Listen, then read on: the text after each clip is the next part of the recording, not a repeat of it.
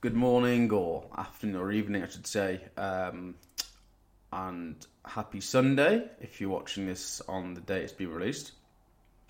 Um, today, I wanted to talk a little bit about gut instinct, um, something that I strongly kind of, I suppose, believe in, but more probably to the point, follow. Um, and for me, gut instinct is so important in life because it's really all you've got to go on.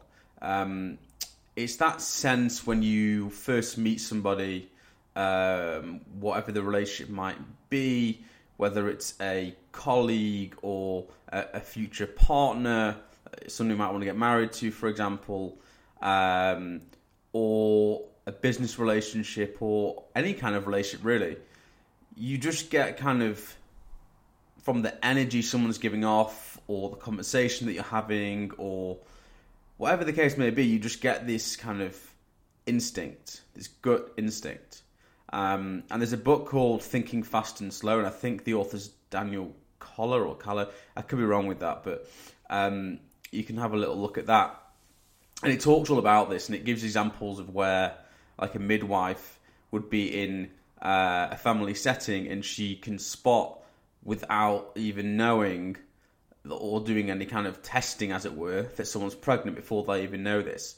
And that's gut instinct because what's happening there is that person has seen that situation or people in that situation rather so many times that just instinctively their brain kind of connects dots and goes, oh, that would that must mean based on the color of her skin or whatever the case may be, or how she's uh, acting, she, she's pregnant, for example. And the same with firemen. Firemen can often detect kind of danger way before something actually occurs. Um, and you find this in all walks of life. Um, and it's not just professionally, but also personally. Um, and really, what gut instinct is, when you boil it down, it's all those experiences, the life experiences that you've had, all kind of condensed into I suppose, a yes or a no.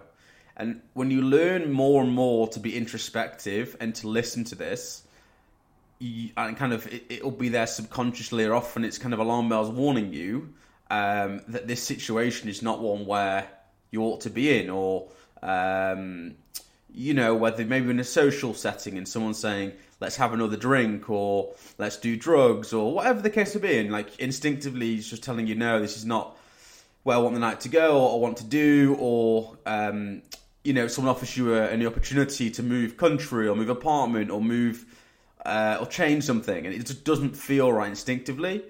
My advice would be to follow that instinct because more often than not, it's correct, and at the end of the day, that's all you've got to go on. And your instinct is you, and if the more you learn to follow it and um, and understand it and understand what those feelings are and why they're there, um, you'll become a happier individual because the decisions that you make will be aligned to your whole being. Because when we make decisions that are not aligned to where we want to be in life, the sort of person that we are or who we want to be, um, that's where things really start to go wrong. So it's short and sweet today, but it's simple as this trust your instincts, go with your gut, and have a great rest of your week. Take care.